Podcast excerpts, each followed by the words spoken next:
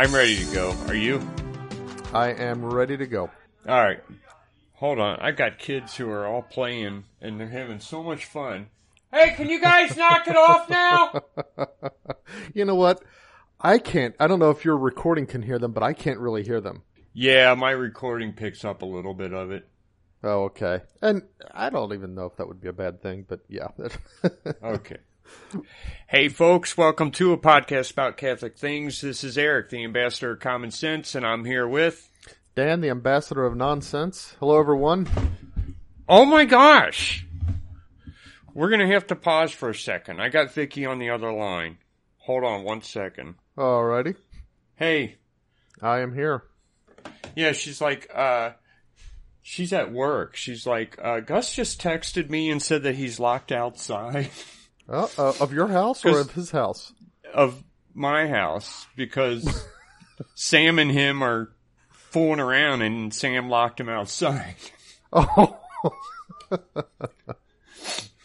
I don't know what they're fighting over. He's saying he's not allowed in until he shows me his phone. So uh, I said, well, just whatever you guys are doing, do it quietly. Oh well. Um, yep. Okay, so today we're talking about the end times. Yep. And I guess I don't know how much research you did on this, but I should warn people. Uh, I am by no means an expert, and I have never taken any of the prophecies real seriously Right. because it's my nature to to uh, it's my nature to second guess anyone who claims to have some kind of knowledge that the rest of us don't have. And experts spend their whole lives studying and poring over all the Bible verses that we do have and some of the like um, the accepted uh, visions of saints and they're still no closer to knowing much about it than any more than I am really. Yeah, exactly. That's that's how I So- look at the whole thing.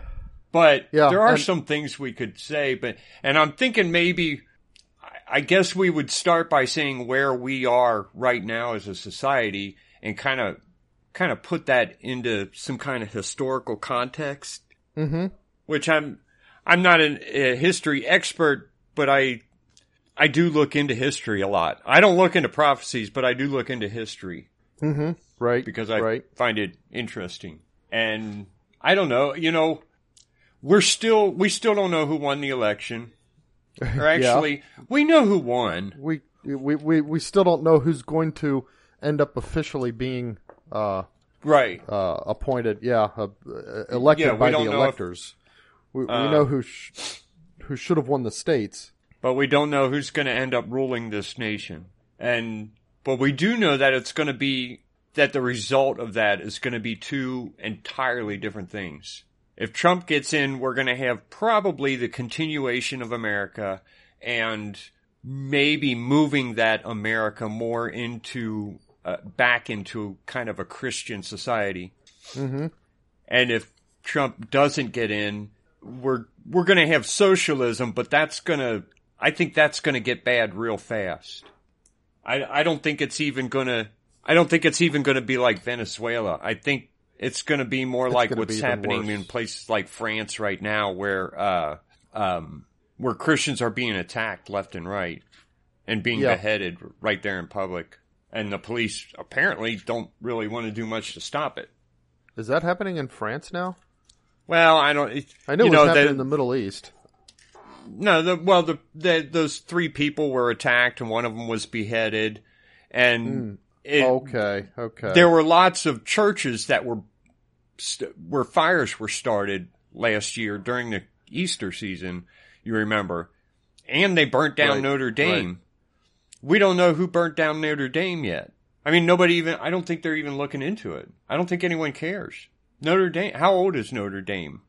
That's like six or seven hundred years old, isn't it? yeah. Well, It's it's burned down and that. and nobody even talks about it anymore. Yeah, it's almost a thousand years old. Built in 1163 initially. For people in America, it's a very scary time because um, a couple hundred years ago, these guys got together and started this society that grew into a culture that uh, I, I mean, real quickly became a world power, and then I would argue one of the greatest societies that ever existed. And primarily, what it did was it gave good people the chance to do good. That's why America is so great. Uh, absolutely. That's, um, you know, that's that's that's something I have. That that's that's a good way of putting it. I have trouble trying to get across to some people what is truly exceptional about America uh, within the modern world, and it's exactly that, and that's true like no other nation. Yeah, eh, because it limits the damage that bad people can do, and especially because, the damage that bad people can do through bad governance. Right. It, it, it limits the limits that government can place on the good actions of good people. Right. And we're, we're seeing right now, uh, bad governance impose these, well, some of it's serious. Some of it's, you know, crushing businesses and dreams and people's livelihood. And I mean, that's one of the sins that cry to heaven. Um, yeah to to stop exactly. people from That's being right. able to support themselves. But aside from that, it's just silly crap. You got to stay six feet from each other. You got to wear masks. You got to no Thanksgiving. yeah. Uh, like anybody's going to follow that, but you know that's the other thing. I mean, they come up with these these ridiculous things um, that you know people in in large measure are going to ignore, and rightfully so. But um, there's a more uh, kind of insidious aspect to it as well, which is that um, it will undermine, and I think already is undermining, um, the respect people have for um, legitimate rulership and governance. Yeah. And that's yeah, going to come certainly. back to play. But, but you know, I honestly think that actually um, doesn't matter to the uh, the the broad plan that liberals have in mind for the world and for the United States because I think that the rule of law is not a significant um, thing in the mind mind of a liberal. A, a liberal doesn't, you know, a, a conservative ha- has a, this concept of very few laws, but they're foundational, and and you respect the law as the law itself. I think liberals' ideas is that you have many, many, many laws and you just keep changing them for every situation and, and, and you don't have to have any kind of reverence or respect for the law itself. You just go along for the expediency that it's easier to go along with the machine. Uh, with right. the bureaucracy to just, you know, stand in line, punch your ticket, go there, do this, you know, keep your distance, wear your mask, and so forth. I, I think very specific things plan. that they want to accomplish. They just do it because it doesn't matter what kind of uh, it doesn't matter what uh, what kind of circumstances set up obstructions to that. They can be overcome by just telling people you have to do this, and you're going to go to a, a work camp or be put to death if you don't do it. And people do it because they don't want to be punished. Okay, so let me back up a minute here because I, I've been kind of reviewing in my mind our uh, conversation so far, and I think people may feel like they're coming into the middle of something. Um, mm-hmm. Let's announce that. Let's tell people what we're talking about. So, so this okay. is about the the question: Should we suspect that we're in end times when we look at everything that's going on? And it's not just what's going on in our country and the direction that we might be going politically and and in terms of of uh, liberty and government and so forth. Right. But look at things like the church. We we have what is is uh, you know it, it it's certainly unprecedented. It's hard to say it, but but you know we've got a a apostate pope with nearly uh it it it seems like most of the bishops are going along with him. Um, right. That you, you know um, it's rare to find a bishop standing up and saying the truth. Uh, and sometimes when bishops do stand up and say the truth, they end up getting, you know, smacked down either by the Pope, um, certainly by or the by culture.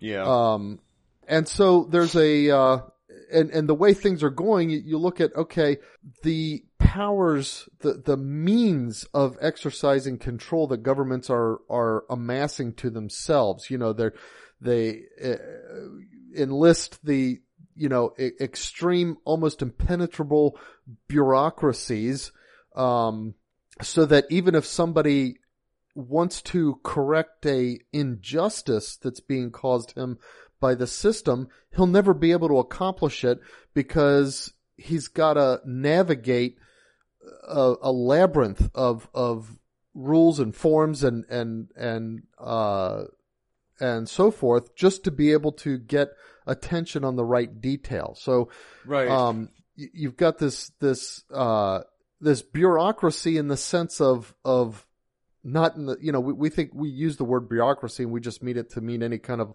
large behemoth organization with a lot of, of internal, uh, rules and cogs and so forth. But, but the more, yeah, um, it's more like a bureauc, bu- bureaucracy, like, like a rule by bureaucracy, uh, as, that we're turning into. Um, because they, they, they do generally make the rules and the, the, you know, most Americans think of rulers as the people we elect, and these these people weren't elected; they were appointed, and they they right. pretty much run everything. The uh, the congressmen. now we we can't we can't leave the blame off of our congressmen when we say that they are assigned right. the task of making rules, but what they end up doing is they say, "Well, we don't want to deal with the particulars. Let's just uh, legislate into it into existence." Um, a a, a new a bureau, a new administration, a, a new uh, whatever, um, and and give it to the president to go ahead and hire people to run it, and we'll give them a budget for doing so. And they're the ones who are responsible for coming up with the rules that everybody else has to follow. Yeah, um, yeah. So when so, you look at all of this, I, I guess you you could say that what we're experiencing right now, when you pile all of it onto on top of it, it, when when you pile everything up, it is unprecedented. Nothing it's, quite like this has happened in history. Yeah, because especially because quite... of the globalism. Yeah, the the the the technology. I'm going to step away from the mic age. for a second. Okay, the technology of the modern age has allowed these powers to amass so much ability to keep themselves in place and to make themselves the arbiters of the kinds of lives that people can live and so on and so forth that unlike previous ages where things have been very bad, it's difficult to see the current age as being something that resolves itself through the natural pendulum of history. In other words, if you had bad kings in the past, well, a king could be killed, or even a dynasty could eventually die out or be conquered by some, you know, by another or whatever. So there were, there were natural things within history that caused a sort of a, an instability and a limit to how long things could be how bad. But today, because of the existence of technology the way we have it, because of the ubiquity of, of uh, you know, people are just willingly bringing um, things into their homes that, that could make them subject to monitoring. Um, the extent to which not just the government through its laws, but you know what we call big tech through its arbitrary decisions to to decide that it's going to favor one kind of opinion over the other, and then the way that controls the public conversations that go on. Um, it's it's difficult to see all of this being overthrown through the course of natural events. And that's where the temptation comes in to say, well, you know what? We must be at end times because the only way yeah. this is all going to be resolved is by some kind of miraculous apocalyptic event, you know? Right. True hand of God stuff. Like, and, and, like and Trump that's where, or something like mm-hmm. that. like what? Like Trump. Oh, like Cromwell. Yeah. he could be that, but yeah, not not. Yeah, even that was it. It, it, it is kind of surprising that he accomplished, you know, what he did. But uh, I, it, it yeah. kind of seems almost miraculous. Um, okay. So, so Here's... the question is: should, should we suspect that we're in end times? Should should we give into that temptation? And and then I, you know, I'd like to discuss a little bit about if we are in end times, what could we, what would we, you know, expect to see? If we're not in end times, what could we maybe see instead? Right. Part of this discussion, I am just going to say on the outset, I still don't think Trump has been beaten, and I don't. I still think he's going to be in office. But uh, I'm I'm still because hopeful. I I hear people talking and they, and they talk as if we've already lost, and we haven't lost. No, no. But no, um, we're we're we're losing some battles. I mean, it's absolutely shameful. The two canvassers in um, Detroit that were holding out, basically the the uh, you know the these um, these BLM um, racist, uh, Marxist, anti-Americans called them out by name and said where they live and where their kids go to school and said you're being racist and that's why you're holding out on on certifying the vote in Detroit. I mean, yeah. that you know, basic you know, intimidation tactics. We're gonna we're gonna seek uh, sick people after your family for holding out on this, uh, even though you know that there's regular irregularities and you want those resolved. You can't have that because uh, you're standing in the way of accomplishing a racial outcome that we want. So you've got these racists who are accusing the guys who were trying to do the right thing, and actually there were two women who were trying to do the right thing, and um, throwing their kids uh, to the wolves in order to get them to uh, buckle, which they did, and they went ahead and, and agreed to certify the vote in um, in Wayne County, Detroit. Um, so yeah, not I mean it, it was a it was a loss of a battle for for Trump, um, but it's it it demonstrates, and you know, I hope people are starting to see the reality of Trump's opposition and the kind of people they are. They're not nice people. Yeah. And they don't want what's good for America. They want leftist power. They want Marxist power. Yeah. And they'll do anything that it takes to get it. You know, the kind of people yeah. who pulled this stunt are also the kind of people who would tamper with an election. You know what else is becoming apparent is their plans for afterwards once they have that power. Yeah. Oh, And I well, I think the governors are demonstrating right that that right now by canceling our holidays. Um, yeah. And if the holidays are canceled, I can guarantee you church is going to be canceled. Yep. Like anybody's going to listen. Well, the bishops will listen and the priests will listen, but the people won't. Well, everybody's listening. I go to you church. Any... I, I go to the store and everybody's wearing a mask. I know, but do you, any, do you know anybody who's canceled Christmas plans? No, but these are the kinds of secret things that we can do and get away with. Now, Oh, I if yeah. if you've got a neighbor who's nosy and is going to report everything, you would tend to, I don't know, be more careful. Maybe I don't know. Yeah, I still don't wear a mask. I what? And in uh, Virginia, we hear now they're saying you got to wear a mask in your house if you have visitors over.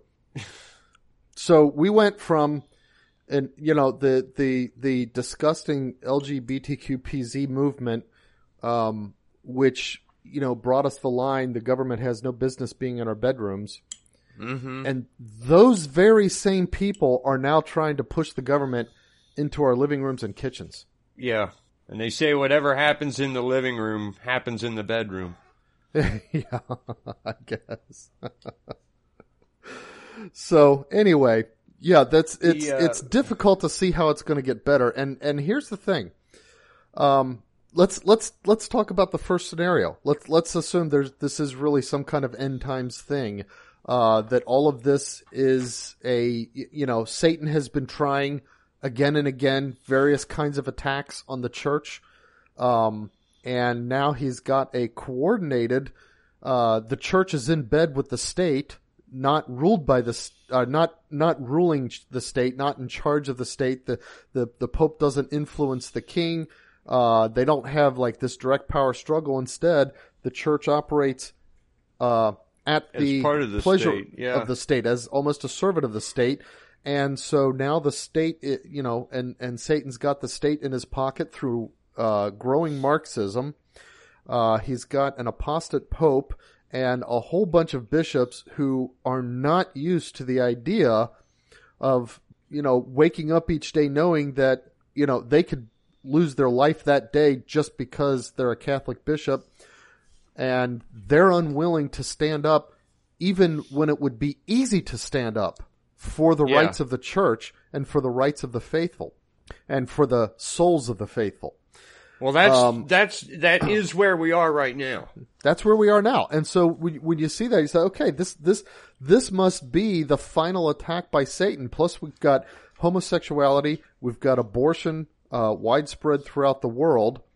Um, you know, I, I I've written an article before that abortion, homosexuality, and communism those are the threefold kind of a three pronged attack of Satan on everything that God created humanity for. And so with all of this being done at the same time, it's, you know, it's like, it seems like, hey, this, this could really be it. Well, if it is really it, it's going to get a lot worse before it gets better. Yeah. If it is really it, we're going to see, for example, the United States uh, having beheadings of Christians the same way you see them in the Middle East. Right. Um, we're going to, you know, it'll be uh, ISIS won't be, you know, just a a organization over there. It'll be a real presence in everybody's lives. If this is truly the end time, we better all pray hard that this is not truly the end times, even though you know, it's tempted to think, oh yeah, just kind of bring it. Let's let's bring it to a head and get it over with, and you know, like kind of, I guess like like popping a, a pimple or something like that. Yeah. But uh, you know, we are so soft. We, we yeah, I, that's am sure the thing. That...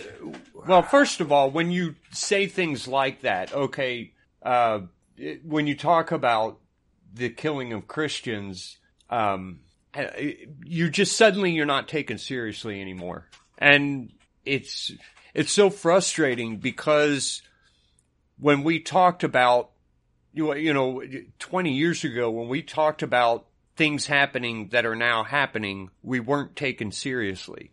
Yeah. When we said people are going to behave like this and people say you're an idiot, you don't know what you're talking about. Well, here and, they are. Yeah, here we are. We're, we're being told men are women and women are men and you can't tell man that he's a man and just stupid idiotic yeah. things, moronic, but also more uh, serious things like you can't go to church this Sunday. Mm-hmm. Yeah, no and one we thought lose that the right government would ever say church that. and worship. Yeah, and now they're taking that but, away. Uh, there were those saying 20 years ago that uh, the states are going to uh, get rid of police and deputize uh, gang members to be policemen. Mm-hmm.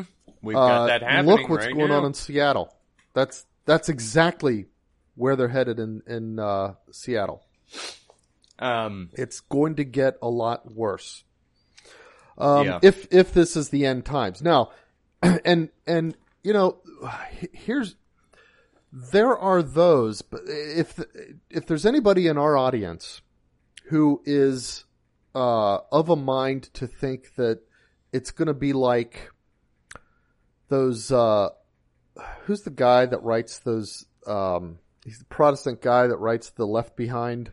Um, oh, books. The, the I I know who you're talking about, but I never saw so, any of the Left Behind. Me neither. Uh, but but I, I knew he was a phenomenon because you know, he was writing a bunch of books. I guess they did a series on it too, whatever. But anyway, yeah. there there may be some Catholics who who are like tempted into believing that there's there's a Protestant um, school of thought. It, it's actually a, a, yeah the the, the um, rapture or something like that. Yeah, it's it and, and it's actually a, a, minority school of thought among Protestants, and and it's actually a very modern school of thought. It, it doesn't it doesn't date very yeah. far back. Uh, that says that um, there's going to come a point at which certain select good people, you know, the people who are closest to the Lord, are taken up off of the earth and everybody else is wh- who's going to be left in order to undergo a tribulation. So, you know, some kind of tribulation or trial or something like that. Um, and so there may be people who, who think that, yeah, that this is, if this is the end time, well, I just got to stay close to the Lord, then I'll be taken up and I won't have to go through it. But I, I want to read Uh, I'm gonna actually. I'm. We don't usually do a lot of Bible thumping on in this show, do we? Right. But but I'm gonna read. Um. So first of all, he's this is Jesus's prophecies in Matthew about the the coming and close of the age. Um. He said, Many will come in my name and say he is the Christ. They will lead many astray, and you will hear of wars and rumors of wars. See that you are not alarmed. This must take place, but the end is not yet. Nation will rise against nation, kingdom against kingdom, and there will be famines and earthquakes in various places. All this is but the beginning of the sufferings. Then they will deliver you up to tribulation and put you to death, and you will be hated by all nations for my name's sake. And then many will fall away and betray one another and hate one another, and many false prophets will arise and lead many astray. And because false prophets, he's talking about people who are pretending to be Christian or at least of God. And because wickedness is multiplied, most men's love will grow cold, but he who endures to the end will be saved, and this gospel of the kingdom will be preached throughout. So when you see the desolation, desolating sacrilege spoken of by the prophet Daniel standing in the holy place, let the reader understandeth then that those who are in Judah flee to the mountains. Let him who is on the housetop go down to take what is in his house, and let him who is in the field not turn back to get a coat. Uh, and alas, for those who are with child and those who are nursing in those days, pray that your flight may not be in winter or on a Sabbath, for then there will be great tribulation, such as has not been from the beginning of the world until now, no, and never will be. If those days had not been shortened, no human being would be saved. In other words, he's, he's talking about a tribulation that is so devastating that God has to cut it off or nobody would survive. that sounds pretty serious. Yeah. Um, uh, and, and you know, the scary those... part of that is that you will be hated by all nations. Yeah. Yeah. All nations so are going to hate we're us. We're not going to have. We I won't have a home. Yeah. And I hear people talk about, well, if, if Biden wins, I'm leaving America. And I'm like, where, where are you going to go? Yeah. Yeah. I mean, you people say Poland, for example, Poland has some good stuff going right now, but if these are the end times, Poland will not be a haven for us. Right. There uh, won't be one. Right. And then he goes on to say that, you know, if people come and say, behold, there he is, there is a Christ and so forth, don't believe them. And then he says, I'm, I'm moving forward a little bit. Immediately after the tribulation of those days, the sun will be darkened and the moon will not give light and the stars will fall from heaven and the powers of heaven will be shaken. And then will appear the sign of the Son of Man in heaven and all the tribes of the earth will mourn. They will see the Son of Man coming, and he will send out his angels with a loud trumpet call, and they will gather his elect from the four winds, from one end of heaven to the other. Now, I think that's where um, the this idea of of rapture comes from. Yeah, but but, uh, but sounds like later, something that happens after. He he, but but here's the thing: put this into context because he goes on, he talks about the lesson of the fig tree and then the necessity of watchfulness, and he says, As were the days of Noah, so will be the coming of the Son of Man. Now, the days of Noah was a flood, it was a punishment, it was a cleansing. For in those days before the flood, they were eating and drinking, marrying and giving in marriage until the day when Noah entered the ark. And they did not know until the flood came and swept them all away. So those who were swept away were the evil ones of the earth so will be the coming of the Son of Men. Then two will be in the field, one is taken, and one is left. Well, who were those taken by the flood? The evil ones, not the good ones. Two women will be grinding at the mill, one is taken, and one is left. Again, who was taken by the flood? He's comparing this to the flood. People, and, and these, this is the passage where they get this rapture idea. They've got it completely inverted. Now, earlier in Matthew, there's actually a more stark, uh, direct uh, evidence of this. Uh, in the um, in the parable, uh, what they call the parable of the weeds, where the uh, farmer has his weeds and a servant comes in and says, "Hey, an enemy has sown." Um, weeds among our wheat. Should we go pull them up? And Jesus says, nope, let them all grow together for you might accidentally pull some of the weeds up then at the end, uh, when everything is grown, I'll send out the harvesters to first pull the weeds up and they'll bundle them and throw them into the fire to burn, and then they'll gather the wheat into the barn. Then Jesus actually explains this parable. There's not, he doesn't explain all his parables, but he goes into some amount of detail on this one. Uh, he says, he who sows the good seed is the Son of Man, the field is the world, and the good seed means the sons of the kingdom. The weeds are the sons of the evil one, and the enemy who sowed them is the devil. The harvest is the close of the age, and the reapers are angels. Just as the weeds are gathered and burned with uh, fire, so will it be at the close of the age. The Son of Man will send his angels, and they will gather out of his kingdom all causes of sin and all evildoers, and throw them into the furnace of fire, where there will be weeping and gnashing of teeth. Then the righteous will shine like the Son in the kingdom of the Father. Jesus explains right there that the angels are going to gather the wicked out of the earth first. It will seem like there is nowhere to go for those who are faithful. And then when it's the end of the age, the angels will come and that's going to be the end of the tribulations for the faithful is the wicked are going to be gathered and, and thrown into the fire. Now, we don't know exactly what's going to happen after that. Is, is it going to be a sudden transformation of the physical world that we already have? Is that the new earth Jesus is talking about? Or are we first all going to die? I think we are all going to die. I think everybody's eventually going to die first, but the death may be an immediate death and rebirth into a new transformed world. I don't know. We don't really know how that's going to work. But we have clues in several places that things are going to get very bad and there's not going to be any kind of rapture event where the just are taken out of the world in order to avoid the tribulation that, you know, Jesus speaks of here. Right. In fact, before that happens, it's the evil ones who are going to be taken out of the world. So that's that's the point that I want to make, guys, is that if these are the end times, you can expect things to get very bad, and you're not going to get relief through some kind of rapture.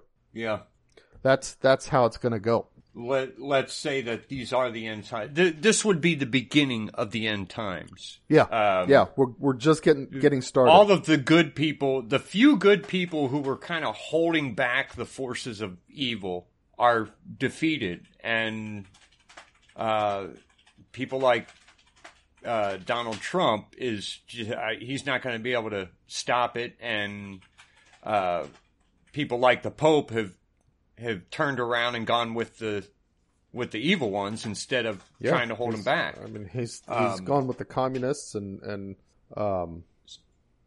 So what do you so, do? Well, okay, that's let's if it, it's in that case, uh, you know, let's let's again we can we can turn to the gospel and Jesus has several um, parables about the coming of the Son of Man, and they all, uh, including the ones that I just read from, um, include uh, at least the, the, the description of the tribulations. You know, he he ha- goes on to um, insist on the importance of watchfulness, and that's what, what they all involve is watchfulness. And and when when we say watchfulness, uh, when he said watchfulness, um, it was clear he meant watchfulness over your heart and your soul. Make sure that you belong to God always. You know, right? Because if you're you're not just watching for something to happen. You're yeah, what? Yeah, it's not like watching guarding yourself. Sense, hey, see, I told you it was coming. I told you. That's not what he means.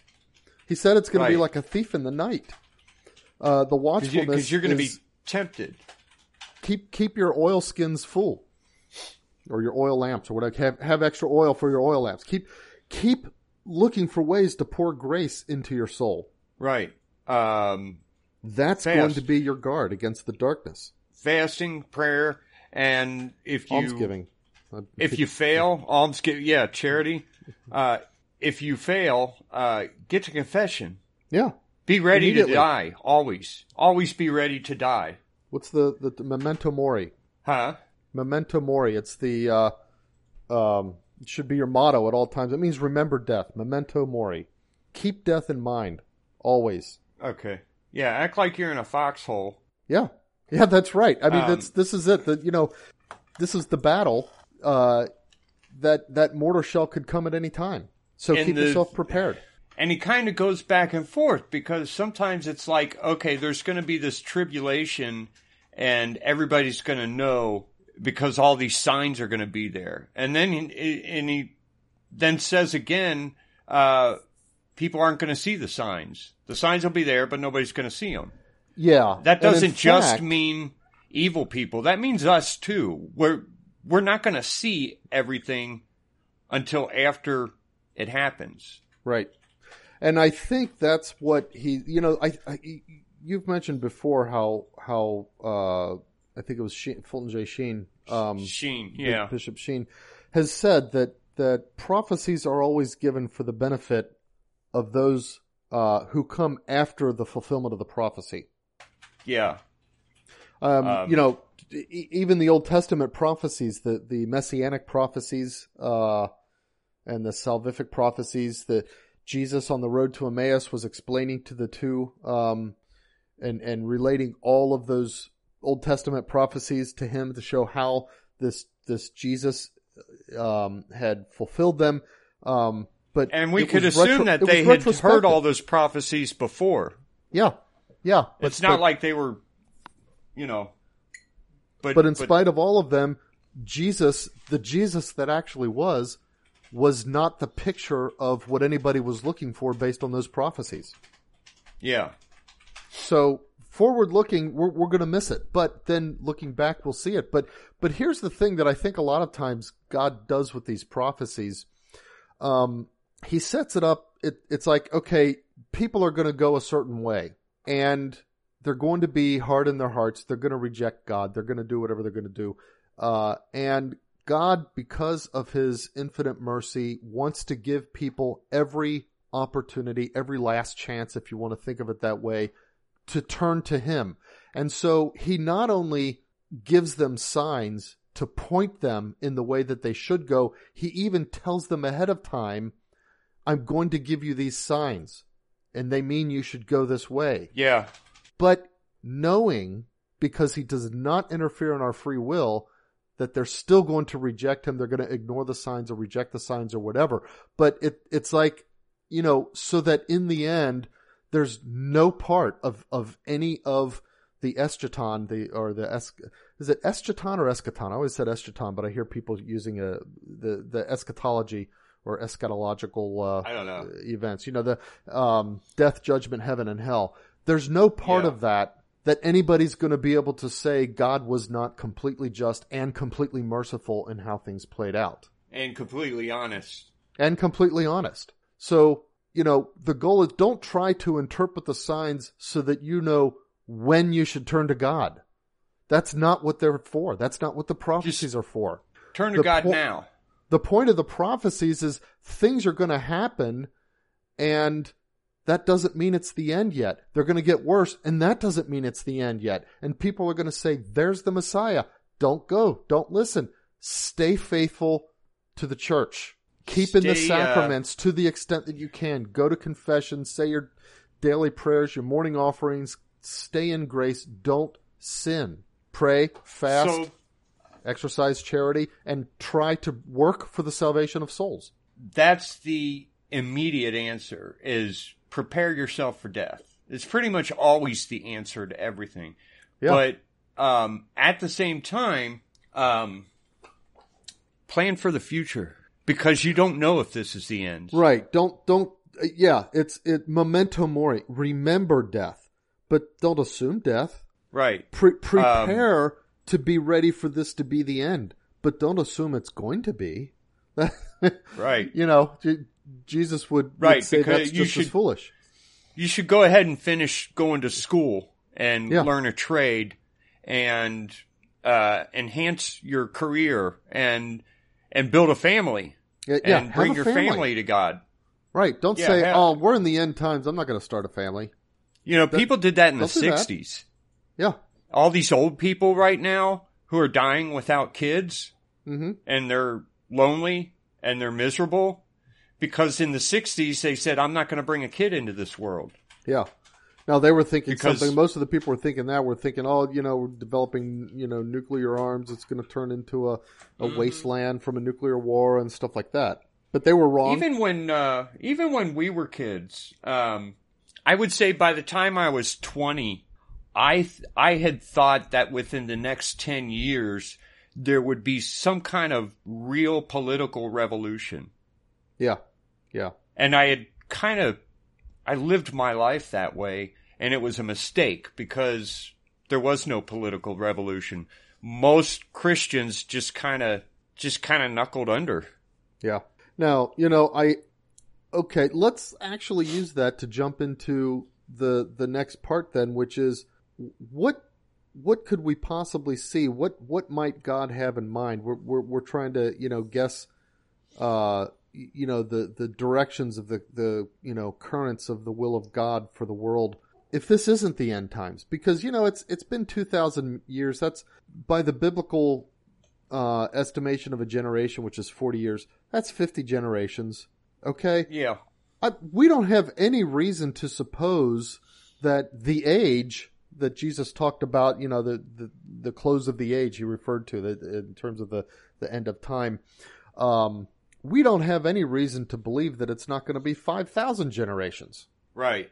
Before that happens. You know, that's, um, I, it, it seems pretty like you know dire right now, but but we don't have any reason to to believe that that this you know, to conclude that there's not more to come. You know, God may want many, many, many more souls in His church before He closes it out, and it, it takes you, generations to do that. If you think about it this way, we know how we know how uh, we know how infinite God is. When yeah. when we look when we get our telescope out and we look at the stars and we look at these billions of galaxies, each having billions of stars, um, okay, so he started mankind not that long ago, really. And if mankind is going to be the only, uh, the only creature with free will the way man has it, if, if we're the pinnacle of his creation, um, I don't I don't think he's just going to close the door after a few thousand years and say, yeah. all right, that's it. That's all that'll ever be. Now we'll just live forever for all eternity. No ending of time. And it doesn't seem like enough people. Right. Right. He, he, yeah, exactly. That's, that's, you know, he, he may intend us to, you know, reach the stars, so to speak, you know, in turn, you know, fill the world, uh, and might fill the universe. Be more like fill the universe, yeah, or at least fill the galaxy. But yeah, at um, least the galaxy. um. So yeah, there's there's there's lots of of long term prospects for what God might have in mind for the human race, um, before He decides decides to close the age. So in terms, but that's not to say he's. Uh, that's not to say he's going to uh, step back and and say, all right, it's hands off. You guys, you guys just keep multiplying and keep fighting your little wars. He still, uh, he still comes down oh. and helps us. No, no, everything. He's still part of the equation. Happens within his providence for the good of those who trust in him. Everything right. that happens, and, and and if it, you know, we're what almost eight billion now in the world. Uh, if if we expanded to the galaxy, and and we become instead of eight billion, we become a race of, um, you know, trillions, eight eight billion trillion. He's still going to have a hand in everything that happens in every single person's life, working His providence right. for the good of those who trust in Him. That that won't change. And of course, He's infinite. It's it's not like that's it's not like there's some. It's not like he can only handle so many. Yeah, it's not like there's a point at which he's going to be. Oh wait, I can't figure this equation out. There's too many variables or something like that. That that's a, right. God doesn't work that way. um, right. So so in terms of you know the the coming events, here's the thing: if we assume that that we are that this is not the end times, I feel like there's basically one of three ways we're going to go. That there's there's uh, two two are good and two are bad.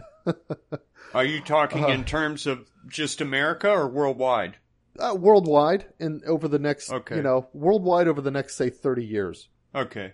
So, so one way that I can see it is what everybody's hoping for, that we actually have, you know, because because it really does feel in a way that it didn't quite feel even when when say Clinton got elected as as tragic as that was. Um, it really does feel like we're kind of in a a sort of watershed uh, yeah. moment right now. The water can run either way, but it feels definitely like some kind of watershed. So on the one hand, the water could run uh, the way we would want it to, and it could go that this in this election Trump prevails, gets back into the White House. Somehow the reactions against that, which we know will be violent, right, uh, prompt people to wake up and realize what's been going on, and the good people of the United States start defending their freedoms the way that they were meant to. Um, right. And, and that this ignites a fire around the world, so to speak. That's, that's, you know, that's one and possibility. Even in the church, it could be that, that a few good bishops awake, awaken, many bad bishops end up, you know, going whatever way they're going to go. Something, but, yeah. Uh, yeah, who knows what's going to happen to them? But and then it could be that that by some miracle, uh, the next papacy, uh, you know, whoever whichever pope follows Francis, is going to be a really good pope. That now you know, I would to comment on that possibility. Mm-hmm. It seems slim, doesn't it? It does, but it, it's kind of it. It follows a pattern of of God's will. It it seems like things get really bad and then when everything seems almost impossible, when everything does seem impossible, then God says, okay, I can just do this. And yeah. then introduce a certain saint who changes the way the world thinks. Yeah. Or something like that. And that's right. That's always a possibility. There, there's precedence for thinking that could happen. Yeah. And so far, what Donald Trump has done seems miraculous. He's beaten everything that would have defeated anyone else in the world. Mm-hmm. Right, right. And you wonder and why everything's against him. with with everything that that is piled on top right. of him. I mean, he, you know, the the the um the the kind of fortitude that he's showing, the the uh, perseverance. Um, you know, that, that's incredible. Yeah, and it's not the um, it's not the it's not the stuff of of megalomaniacs and and tyrants. You know what? People right who don't like Trump like to compare him to a tyrant. Um, but you know, tyrants don't have that kind of of you know they don't fight staunchness in the face of of of such widespread adversity from everybody. They you know they don't accept the the buffeting and everything that Trump has accepted. Right. He's uh he's not really comparable to any tyrant that you might think of. Yeah. Who who takes things by cheating and mm-hmm. um, doesn't allow there for to be any opposition. Right. Who crushes opposition before anyone can hear it rather than engage it. Right. So so yeah, I mean uh, it, it's his presidency alone seems almost miraculous. We could get a miraculous turn of events with the next papacy, America could, you know, become a force for good under a second term of Trump that, as I said, ignites kind of a fire around the world. And it could enter yeah. into another, um, yeah, I, I hesitate to use the word golden age because even golden ages of the past weren't quite so, you know, right. they're a lot more tarnished than people like to, to try to remember. Um, but it could things could turn very good that end up allowing us to to turn our uh, our you know knowledge of the world and our technology and science and so forth to um, truly good things for the human race instead of turning the, them into the tools of tyrants to keep everybody down and under control. We could say that the the amount of good that Americans were able to do for each other could suddenly become worldwide. Yeah, that's a good yeah, good way to say it. So that could happen. That's that's one direction things could go. Another direction things could go is just the opposite. It could go the direction that it looks like, oh, that's the direction it would go if this was really the end times, except it's not really the end times. Now here's the thing about end. you know, Trump Trump could not prevail in this election, uh, and then we could get under Biden, and then exactly like you said, you know, there are no more Republican, uh, you know, fair elections on the national scene. Uh, we don't get any more Republican presidents. America falls into being a completely socialist state and things go bad. But this isn't the end times, and it ends up becoming a world where you've got fractions, uh, factions rather, of uh, literally freedom fighters. You know, people who band together to say, you know what, this isn't what we signed on for. It's time to, to take up arms and use our natural right and engage our natural right to violently, if need be, overthrow a tyrannical government.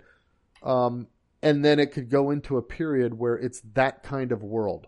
That's that's another Think Star Wars. Things could go. Yeah, Star Wars. Yeah, exactly. That if in fact if you if you watch Star Wars, Star Wars is is very interesting for uh, its portrayal of how things happened. That the republic, you know, America as it started out as a republic. The republic, through a few machinations and the grant under a a uh, uh, a need of of what everybody thought was absolute necessity to do so. We need someone to act and to act decisively of power to uh, the guy. I don't watch the show, you know, enough to really know the names that much. But anyway, yeah. through this grant of power to the guy who became the emperor, the republic sort of just became the empire. It's not like it's not like there was a coup uh, of a military nature. Right. It's not like an empire took over the republic from the outside. It's that the republic internally turned itself into the empire that we were introduced to in the very first Star Wars movie, Episode Four. Um, that could yeah. happen, and and then we would live in that world.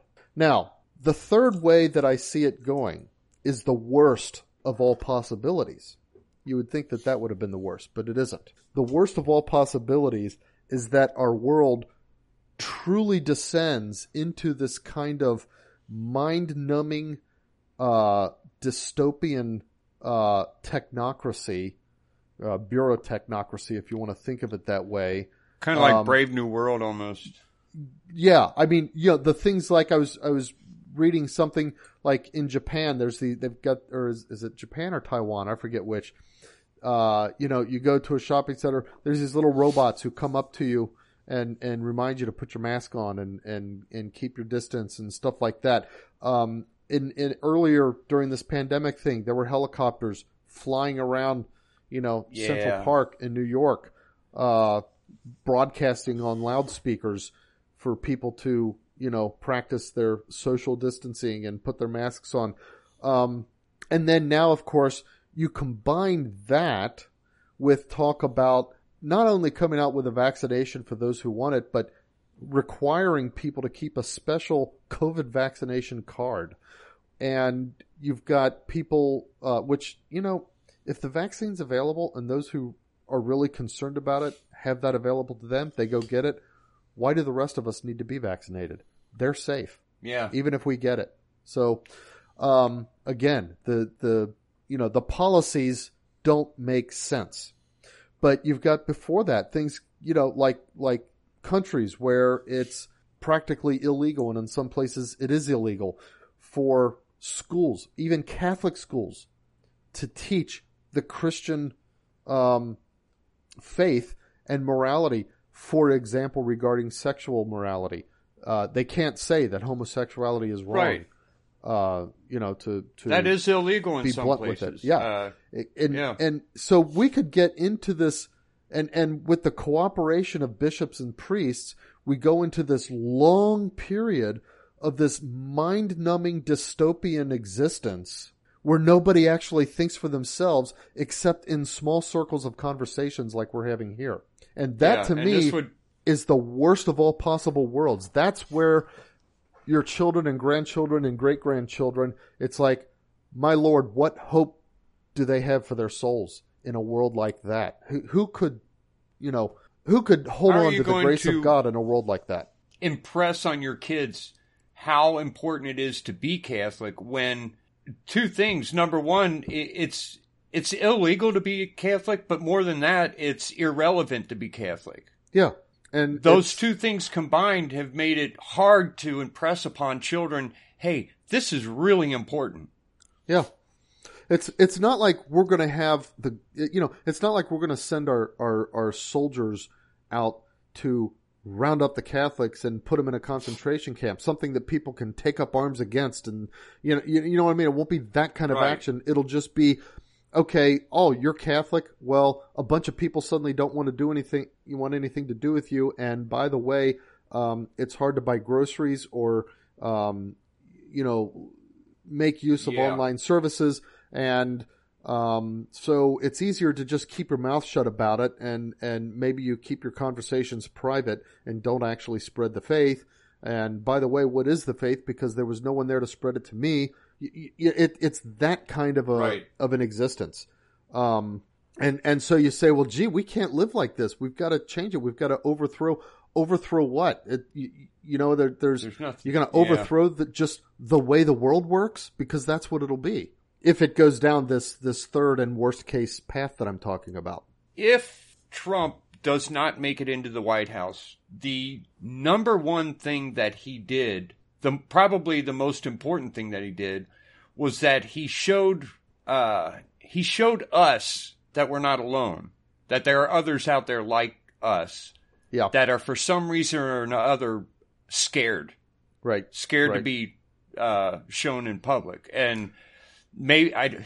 Maybe then little, again, maybe that's loses. not all that great if they're if they're still scared and they're still not going to be but, shown but uh, in public. But you know, maybe he loses because during his administration, you've got things like so you know like like the behemoth um, YouTube and Google. Okay, well mm-hmm. you've got alternative uh, search engines going up. You've got Rumble. You've got Parler. The people who were you know who were less um, less likely to speak out as much have a place where they can go and speak out, and they might be engaged in a discussion or a debate or even an argument, uh, but they're not going to uh, be silenced. They're not going to, you know, yeah. meet this cancel culture. So maybe the importance of these other kinds of services, these alternatives to big tech, isn't that, oh, okay, now I can go to a place where I can be with fellow conservatives. That was never the point anyway of, say, Parler uh, or whatever. The uh-huh. point was I can go somewhere where I can say whatever I want. My account's not going to be uh, disabled or my followers taken away from me because of what I said, which is what Twitter does. So maybe these things will serve a different purpose in a uh, evolving game where it allows people to see how many other people like them there are and it allows people to be emboldened and to say, wait a minute, no, we're not going to stand for this. Yeah, Trump lost maybe this election, but maybe he will have touched off a firestorm where people are simply bold enough to say, I'm not going to be silent anymore. Well, I don't know. I, I think can, at most it. It, it. might give people a way to network, but um, yeah, but the importance of the networking is knowing how alone you're not. Yeah, possibly that in, in I, my scenario. I think the importance of knowing you're not alone is um, knowing that all these things that we think aren't idiotic. Yeah. And so I'm a little bit less, I, I'm more likely to try my best to get my children to understand where I'm coming from because I'm not just an old fogey. And so the upcoming generation might see a little bit of fervor in their parents because most of the well, our generation saw very little fervor, except unless you had parents like ours. Well, yeah, yeah, that's that's that's um, true. That's true. It's. I mean, it's... most my friends uh, in school uh, joked about how crazy our parents were. Right. Our parents' generation, our parents themselves being the the a notable exception, but our parents' generation we're really kind of the uh, the generation to to sell out to the god of convenience, right? And yeah. maybe maybe part of the point, you know, the the you know again God's providential plan for all this is that our generation will end up not doing that at least as much as our parents' generation did. And maybe our kids' generation will do it even less so. Yeah.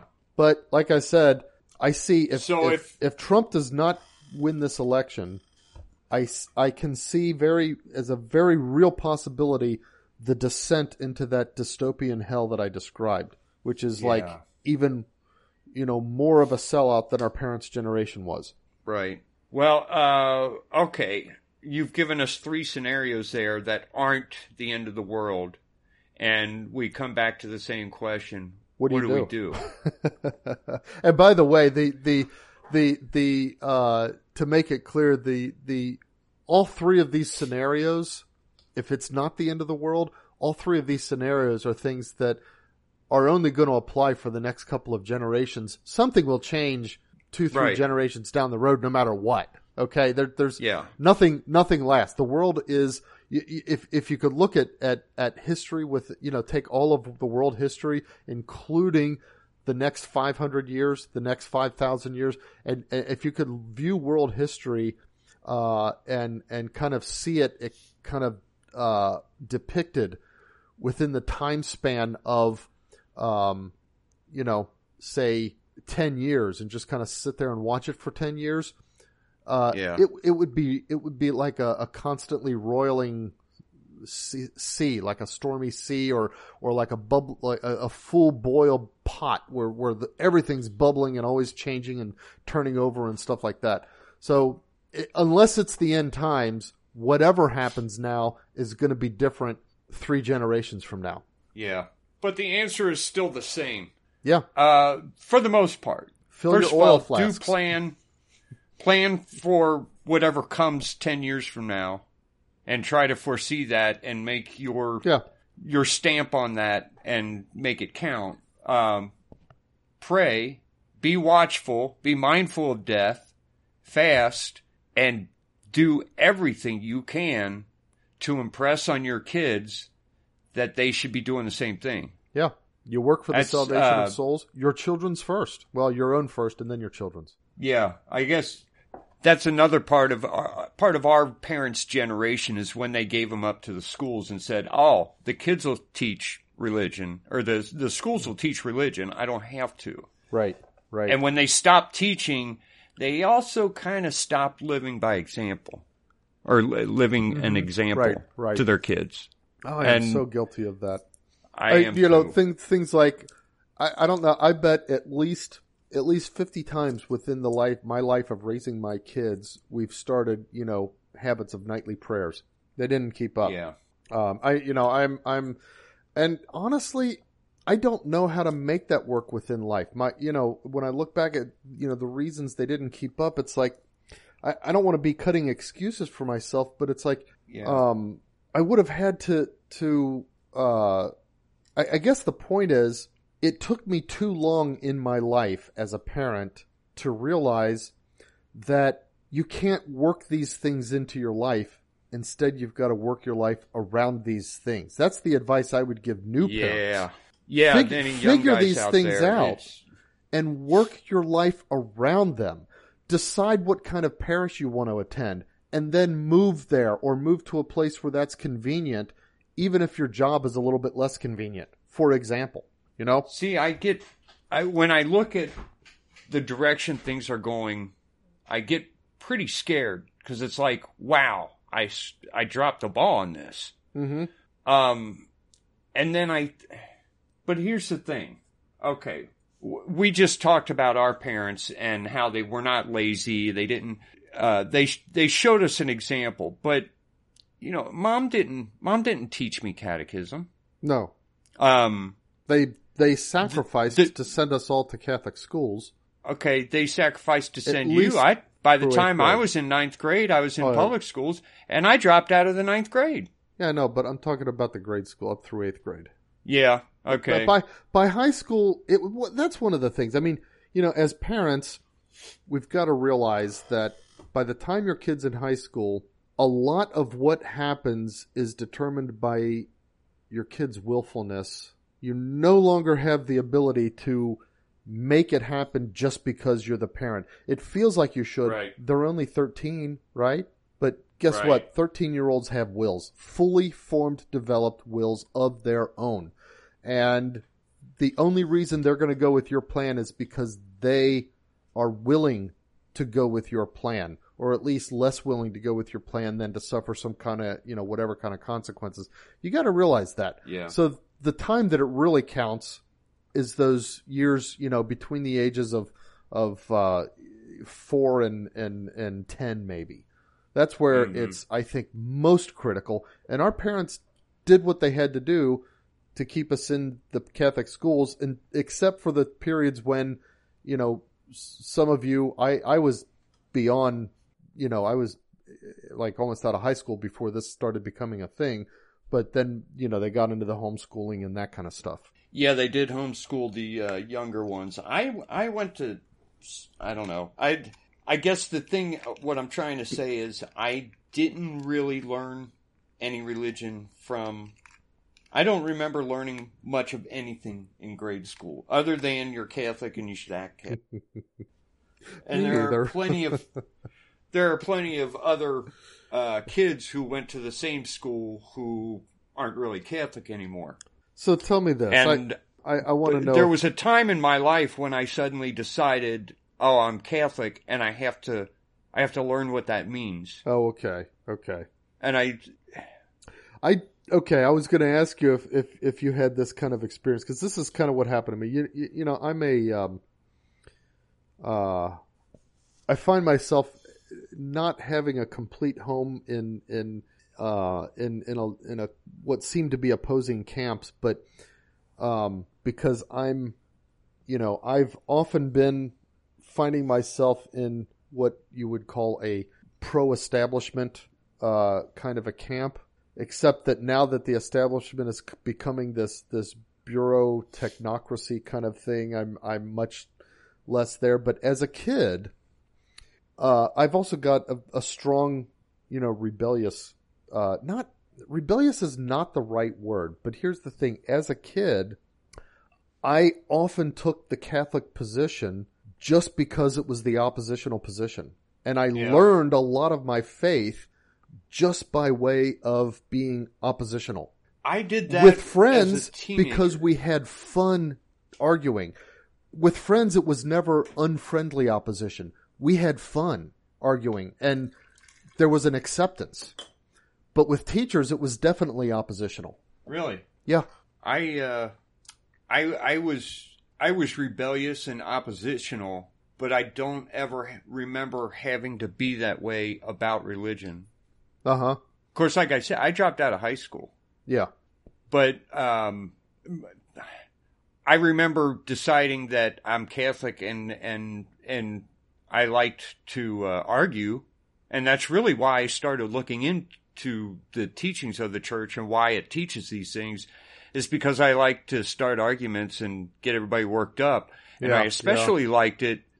the The more right you are, and the more uh, the more self assured you are that you are right, mm-hmm. the angrier people would get. And I discovered that uh, it was fun to tweak it, people. It, it's easy to do that if you're Catholic because every single argument is so well thought out. Yeah, they're already against you, and you've got 2,000 years of wisdom that you know is backed by the absolute reality of God Himself, who's the author of all creation.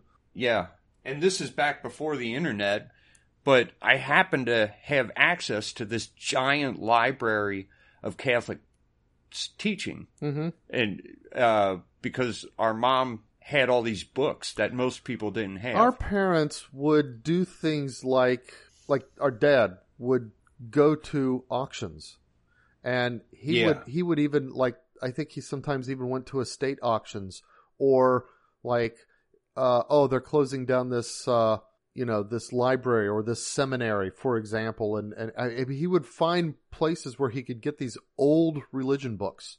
Yeah, you know, we had an incredible childhood that uh, would never be available to anyone. Certainly not nowadays, but most people not even back then. Yeah, I know. You're the what we had available to us that is not will never be available to most people. Mm-hmm at least for the time. every now and then I sit and think about that. Yeah, it makes me feel guilty because yeah, because my, kids, my kids don't that. have that. hmm. All right. But uh, let's see. We're back on subject here. the The thing is to keep praying, keep mm-hmm. fasting, be mindful of death, and I mean, I think in I think one of the things we ought to be doing is forming relationships or some kind of network with like-minded people. Yeah. Yeah. That's you know that's that's a good point cuz if we make the assumption and we even said when we were considering end of world scenarios that you have to behave you, you can't behave on that assumption. Well, if we yeah. we make the assumption that this is not the end of the world, well then you'd say, okay, what is it prudent to do? Well, right now, it's prudent to build those networks. Yeah. And build those those uh, you know groups and, and ability to reach out to each other, um, so that if you do uh, you know have to to go to one place or another, okay, I know who I can talk to and find out. Um, you, you know where the uh, the good people are in this area. If, if I have to move to another city, I can find out where uh, the the right kind of masses are, for example, and yeah. stuff like that. Or if things turn really really bad, like I you know was proposing with this this dystopian um, evolution. Um, okay, I know how I can keep in touch with my Catholic faith and how I can uh, keep my children in touch uh, with the faith, at least as long as they're able to be under my control. And uh, continue to work for my and their salvation. And at the same time, again, it's it's like we talked about last week. Even in that kind of world, you still look for the opportunities to evangelize. Right. You know, we should have a show on how to how to uh, meet other people who are like you and network that way, which would be difficult for both of us because neither of us is good at that. right, and and we both had the benefit of having a large family, mm-hmm. and so I mean, I know a bunch of people who are Christian, but they're all related to me. You know? Yeah, exactly, exactly. That's that's true. Yeah, well, so if, if anyone could, has ideas on if that, somebody could share the secret us. with me. Yeah, let me know because I would have no idea if I if I didn't have a big family and and I hit you know 18 and wanted to meet other Christians uh, you know, to develop a kind of a, a, adult circle of friends or what. I'd have no idea how to do that other than, uh, you know, I don't even know how to meet people at church. You know, we, we I don't to, either. Go to mass and it's like I'm oh, bad at it. do I just talk to someone? Hey, how you doing? Nice day we're having, Hi. huh? yeah. yeah. See you next Sunday. Come here often. and I see other people do it though sometimes. I, yeah, I. I don't know how to do that. if you ever learn the secret, please tell me. All right. Um, you know, it's almost an hour and a half. Any... We ought to turn to some current yeah. events if there's any. yeah. Okay. Uh, a few, but a lot of them. Oh well. Okay. For example, we got in. We were talking about Poland. Okay. Um, several officers are injured and uh, far. It, it's described as a far right demonstration, uh, and it just says thousands defied public gathering restrictions uh, to uh, participate in their Independence Day march. Now, what does thousands mean? You know, like two thousand be the, thousands. That's not huge. Yeah, the very next story is thousands of supporters of Trump protested in Washington D.C. I heard it was well over a million, close to a million. Yeah, yeah. I mean it, it was like so thousands. I think yeah, it, it, it interesting and, and kind of sad, but nonetheless, it, I I think it actually uh, rivaled the March for Life. Yeah. So when they say thousands, well, that's that's part of what they're doing, and part of what we've been talking about is making you feel like there's not that many of you. You're alone. Yeah, but true. we know at 72 million people voted for Trump. Right. We know those are real votes. Yeah, those 70 million people did not vote for Biden. Right. Those aren't real people. So I we know, know, some people uh, voted for Biden, but yeah, people, we we but... know not as many as as what the numbers say is what the, right. the numbers being reported. Right. Um, you know, there's all kinds of. The news is so depressing if you're rooting for Trump, and it's one story after another, and and half of it is miss is, is fake news. I mean, yeah. there, I saw one story. Uh, it was, I think the uh, who reported this. Uh, Sky News, I think. I don't know. It, it was just another news page, but they said uh, Donald Trump uh, admits that he lost. Huh? he in a Twitter post he admits that Joe Biden won, yet he refuses to concede.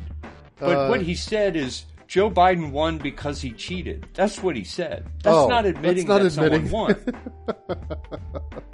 won. the kind of idiotic Joe stories Biden didn't win are... yet. Anyway, it's I, that's yeah.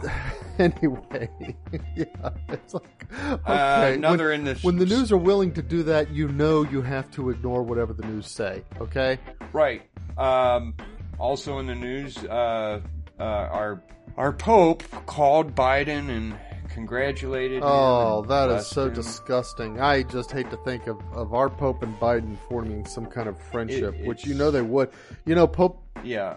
Uh, St. John Paul II and, and Ronald Reagan kind of became friends. They, both of them, I think, had a lot to do with the fall of Soviet communism.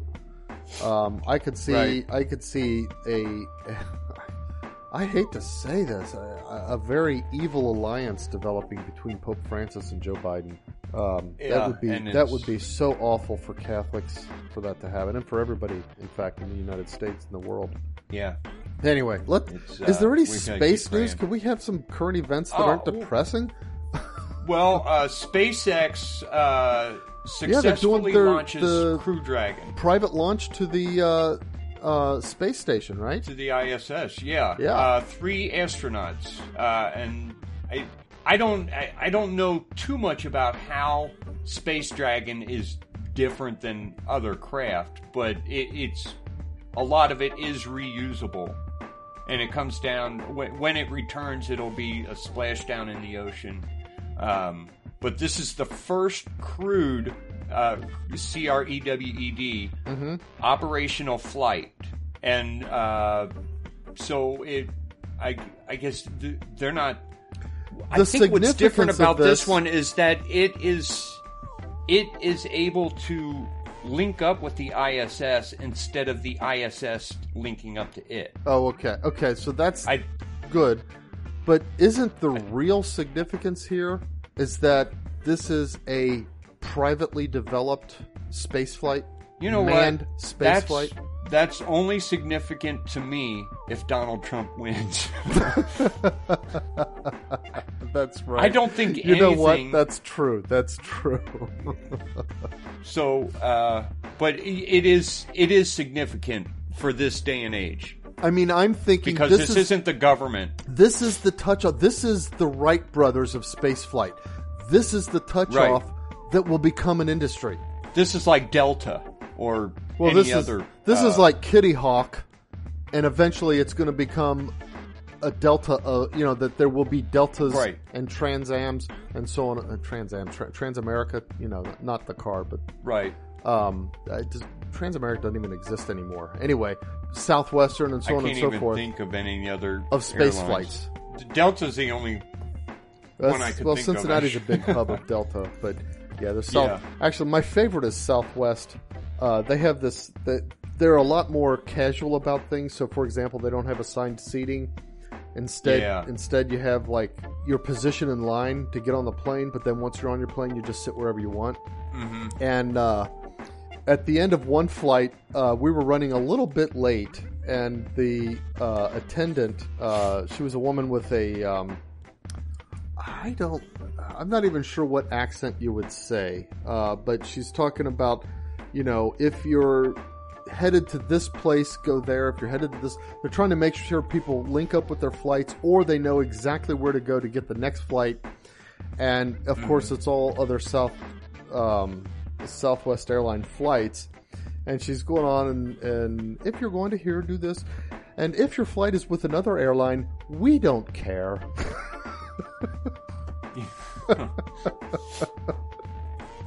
I, I think she took a little bit of flack from that, but it was just funny. yeah. Anyway, so anyway, yeah, it, it's big news for so, space. Yeah, let's um, let's let's hope that Donald Trump gets in so that it can really become a significant thing. right, because if he doesn't, then then it doesn't. Commercial matter. space exploration just doesn't yeah, exist it's, anymore. It's yeah, forget it. The government will redirect uh, its resources to controlling people. We've got we've got more governors and more mayors all over America shutting things down um, including yours, I hear. Yeah, he's given us a curfew, and I he has killed so many people with his laws. yeah, his, they're not laws; they're just executive, executive orders. orders. Right, right. So yeah. many people have died because of these rules and restrictions. Not to mention businesses and dreams that have been crushed. It's so evil. I can't imagine how does a person get through a day when they're that bad. Yeah, that's I I would every day just sit in the shower and cry because I'm so evil. you got to wonder how these people, you know that that's the thing. These people who are like that in order to get through the day, they have to actually embrace that evil. You can't yeah. retain your sense of moral direction and then act like that as a leader and re- right. you know remain functional psychologically. Yeah. There, there's a difference between being crooked and being stupid and being evil. Yeah. Yeah. Mike DeWine is evil. And it's and it, there's a lot of them out there right now. That's which unfortunate. Yeah, there's according, a lot of especially local by you know what you mean like governors yeah. and and mayors of large and cities mayors. who are they really are. And according to uh, Sidney Powell and Trump, a lot of a lot of what they did to get quote elected is going to be uncovered soon. I hope. But you know, I keep seeing stuff about that in Twitter sphere and stuff like that, and people talking about yeah. the kraken and cats out of the bag and that kind of thing.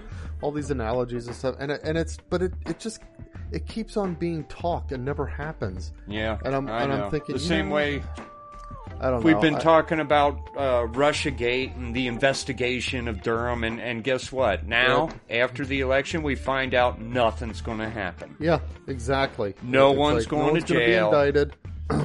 it, it's it, you know it's hard to, to I don't but we'll see. I don't know. I, I just by the way, everybody, you know, just every night, and you know what? Even if you don't like him, you you it, it would be like wrong to say, "Oh no, I'm not going to do that," because I, you could have said the same thing about Obama, and back during his administration, I would have had to grudgingly say, "Yep, I really have to do this."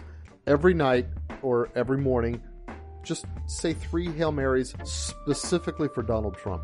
Yeah. Everybody. He's literally fighting the world right now. yeah. Gosh.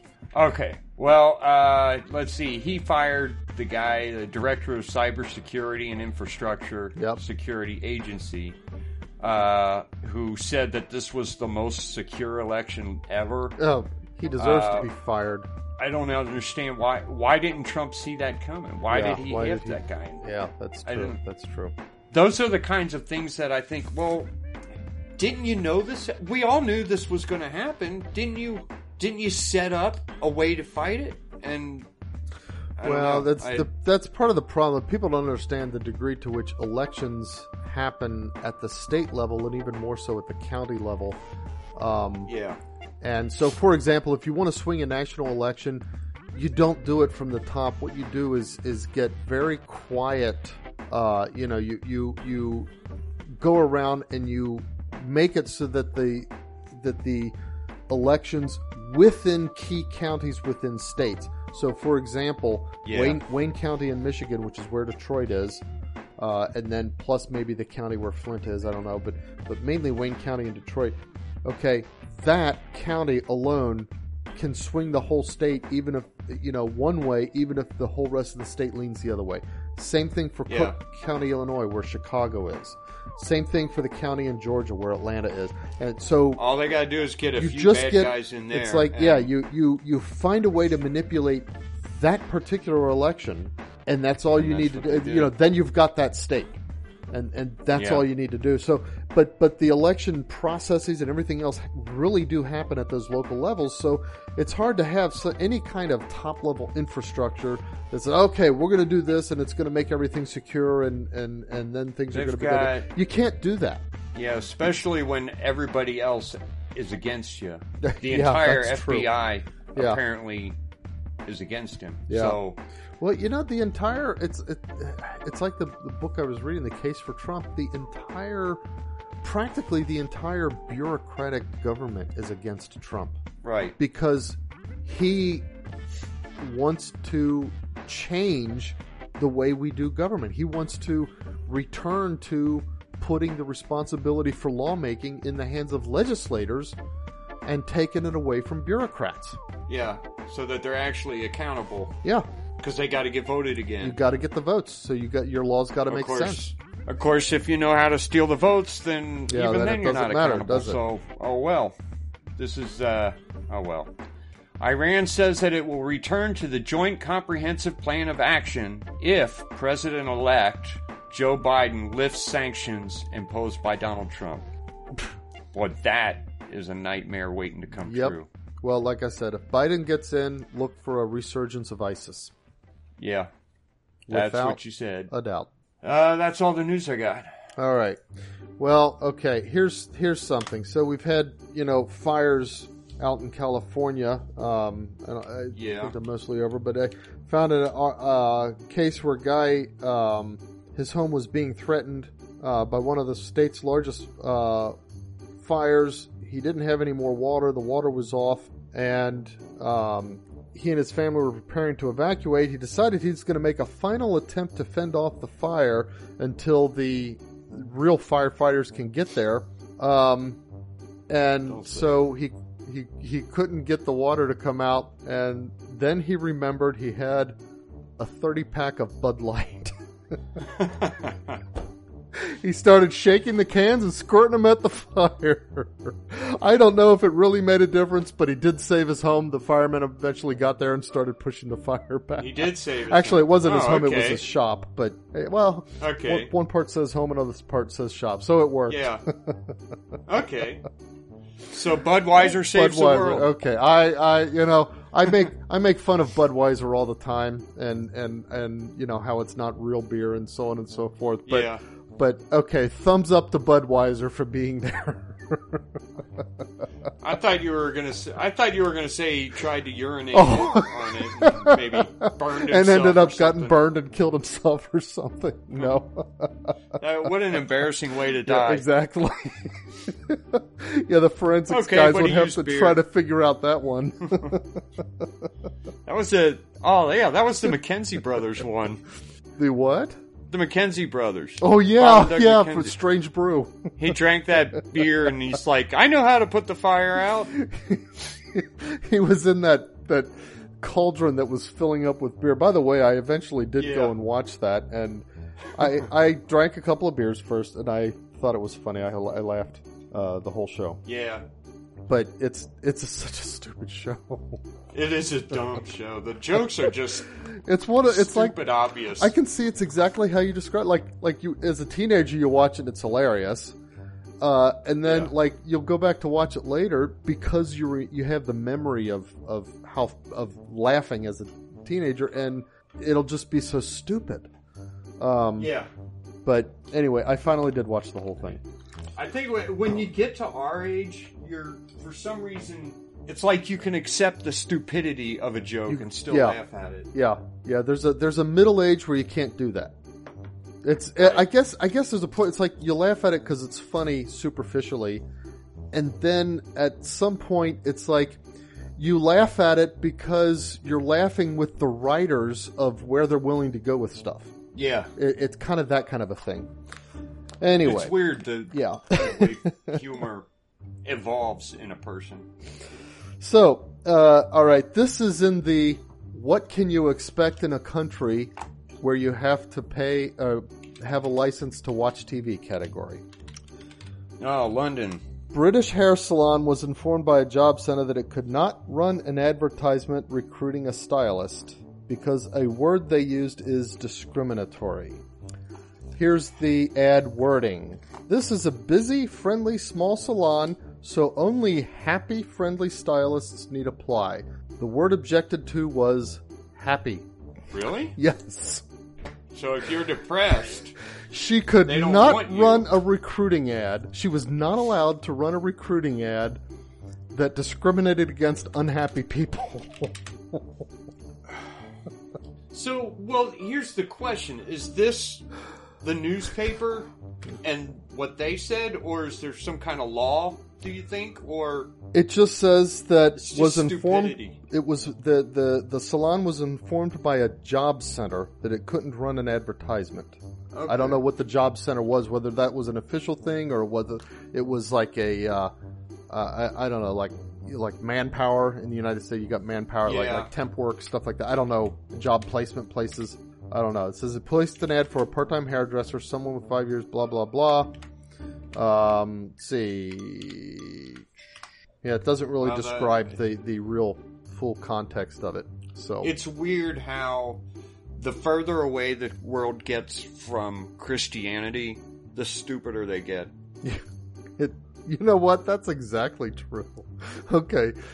This is in the, I don't know, dare I say it, dad category. yeah. So, Florida man, um, okay, this isn't quite dad because dad would have bought it, not oh, just found dad. it. Yeah, dad. Okay. Our dad. So he, okay. he found a downed light pole. He figured, well, okay, that's that's municipal trash. It, You know, I can take ownership of it. Uh-huh. He strapped the light pole to the top of his car. this is one of those. This is one of those long metal light poles that that you know with the metal one. Yeah, with the the the bolts at the one end that screw into the concrete base, and then it's had it been like the one we had knocked down.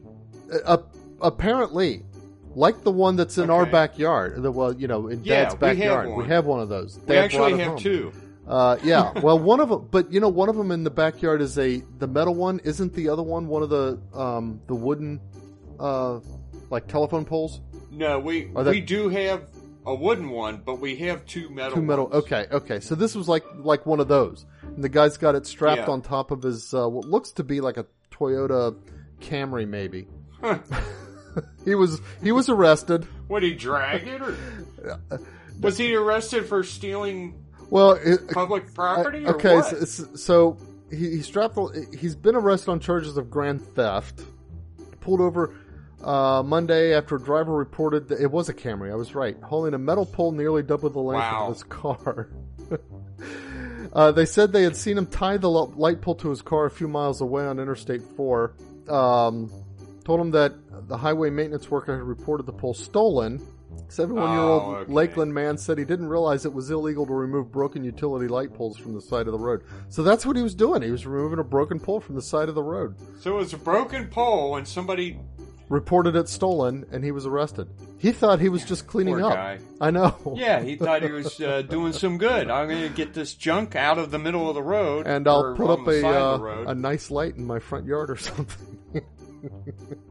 You know, one time me and Dad, uh, we worked together for a while, and we were planning on uh, rebuilding the fence. Mm-hmm. And along the side of the road, a farmer had replaced a whole bunch of fencing, and he had these giant rolls of used fencing sitting there, uh, and that's where we got our fencing. Huh. Well, there you go. We didn't. We just. I mean, it was there. We are like, well, I guess it's been there for a week. Yeah, so nobody's planning on using we, it. You want? Oh well. Okay, you want to hear a good one? Sure. Do you know uh, my neighbor Doug?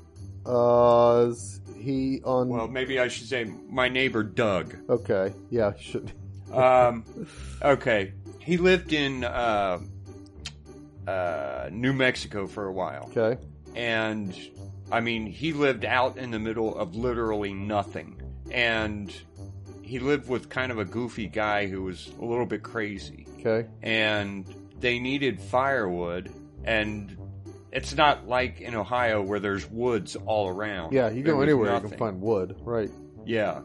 And so he just went out and and cut down two telephone poles and cut up the wood, threw them in his truck, and drove off.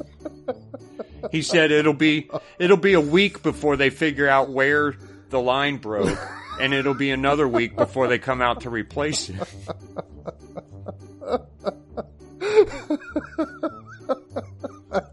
that takes some guts. or just complete lack of. yeah. Never mind the thousands of people who are going to be without phone service now. I know. Somebody could be dying. Well, the thing is, in those poles, often they, they, I mean, I guess if it's out in the middle of nowhere, then then the poles wouldn't have carried power lines because the out in the middle of nowhere, they, you would have the high tension lines because it'd be the higher voltage. But still, yeah. yeah, I don't know. You know what? I don't even know about that. I I didn't think of that the way he described it was telephone poles, but but yeah, we still describe those poles as telephone poles Even when they're actually electric electric poles. too. That's uh, but yeah, but yeah, if it's if it's out away from from residents residential areas and stuff, which sounds like this probably was, you don't have yeah. the the kind that go on those those wooden poles. You've got them way up uh, the the right. extra, the very very high voltage on the metal ones. So they probably were actually telephone poles. Yeah, yeah, I, I would imagine so, but still. it's like just the, I don't know. Still, the, the what a whack job. okay, my one final piece is, uh, I guess, are we thinking that maybe uh, there is some problem in Spike Lee's life? You know, Spike Lee, the director. Yeah, oh. I always, I always thought he was kind of prejudiced. Well, he probably is. He did the movie about Malcolm X and, and the Black Klansman and, and a few other things. Anyway, turns out Spike Lee is going a little bit different of a direction. He's uh, making a musical about hmm. Viagra. A musical about Viagra. Is there maybe a little bit of a something problem he's having that uh, he, you know, is trying to highlight without uh, being without too overt about it? I don't know. Can you imagine being the star of a movie about Viagra? I can't imagine or being an extra. Star of a musical. I can't imagine being an extra yeah. in a movie about or a musical about Viagra. Yeah. or what about the the star's wife? Yeah, that's right. Everybody's talking now. but he's he's putting it out there. He's going to be the director. okay. Well, the name of it That's is All Rise. yeah. All rise. you know, I'll probably uh, watch it. At some point, yeah. If, if it if a production, co- I mean, I don't know if it's Yeah. it's. They, Well, is they this call it be a movie, the- or is it gonna be It a says he will direct Broadway? the as yet untitled film from a screenplay, so it must be a movie that he's doing, not Okay, not yeah, a Broadway yeah. thing. You know, he should have done it on Broadway first. Right. Then we could have all been waiting for it. it it's. I don't know. That'll be something to gather a crowd and That's watch it out at camp someday or something. yeah. Yeah, it'll be something to do. all right, that's all I got. Okay. Give me a second here. I thought of a response to that. Now I Oh yeah, I can't remember what it was. Uh, Viagra, Spike Lee music. Spike Lee musical. Oh, um, you know what? I I'm working on a project right now. Um, I'm rewriting a uh, a Shakespeare play. Wow, that's Well, my my thought was I'll translate it into modern English and uh, sell that as a book. Maybe even do side by side Shakespeare and modern English. And then I realized that's already been done. As a matter of fact, you can go and go online right now and read the whole thing. Oh. So, um, don't see that selling. But I thought, okay, what if I take the Shakespeare play, translate it to modern English, but still try to save the uh, the imagery, the puns, and the uh, the humor that he has. You know what I mean? that would be tricky. Because that But gets yeah. lost in a translation. Yes, yes. And um, it's not like I'm a Shakespeare. It's not like I can do it as well as he did it, but I could make it more. Uh, I can make it more readable hmm as a translation, Yeah, yeah. so that if you're in high school, you don't blank out after the first few lines. Because if you're reading the translation, that's what you do. Right. It's not interesting at all. But uh, so that's my current project. Oh, I think cool. I'll be done in about a month. Wow, that's neat. That's neat. I look forward to it. That's uh, that's interesting. You know, uh, Yeah. an interesting thing that I've seen uh, uh, done a couple of times now um, that I think is a really cool thing to do um, is that uh, people are taking Shakespeare and placing it into a modern setting, the, pu- putting the story into a modern setting, but Yeah. retaining the lines exactly. They're not oh. yeah, it's it's the Okay. play, except the setting is modern. You know, if if it's a you know if it's a uh, a play about the the uh, uh, you know the court, it'll be about uh, you know a, a, a modern kind of a, court. People will wear suits, for example, and stuff like that. If it's a if it's a um, if it's one that So involves war, of what I- it'll be it'll be regular soldiers holding you know modern guns. Yeah. know, whatever. It, it they take the exact play and then put it into some kind of modern setting that still works. I wouldn't mind seeing that. I know it's really cool. Yeah. Well, uh, I will keep uh, the podcast posted on where I am with that. I'm I'm at the end of Act One. wow, neat. Uh, are you So- going to reveal yet which play you're doing, or are you uh, going to? Oh, Save that. Romeo and Juliet. Oh, okay. It's the most popular one for high school, so I've got the better chance of selling it. Somebody, uh, yeah, picking it up. Good idea. Cool. Neat. Neat. the, All right. the Eric Engel translation of Shakespeare. Yeah, yeah. I'm not sure if I'm going to use a pen name or not. All right. guess Well, if we'll we see see. it out there, we'll know. Yeah. All right. Well, folks, uh, it's late, so uh, think about what we said and keep death in mind. Yep. Memento mori and, And circle the beads. Yeah. circle the beads, which uh, I think I think Dan's planning on uh, getting some circle the bead attire, Yeah, don't know, merchandise. shirts, coffee mugs, stuff like that. Need that. to need to And, uh, put it out there. Get everybody to to, to We'll, start uh, doing it. We'll uh, have that. Hopefully, we'll have that for sale sometime in the next few months. Yeah. All right, folks. See you next week. Bye.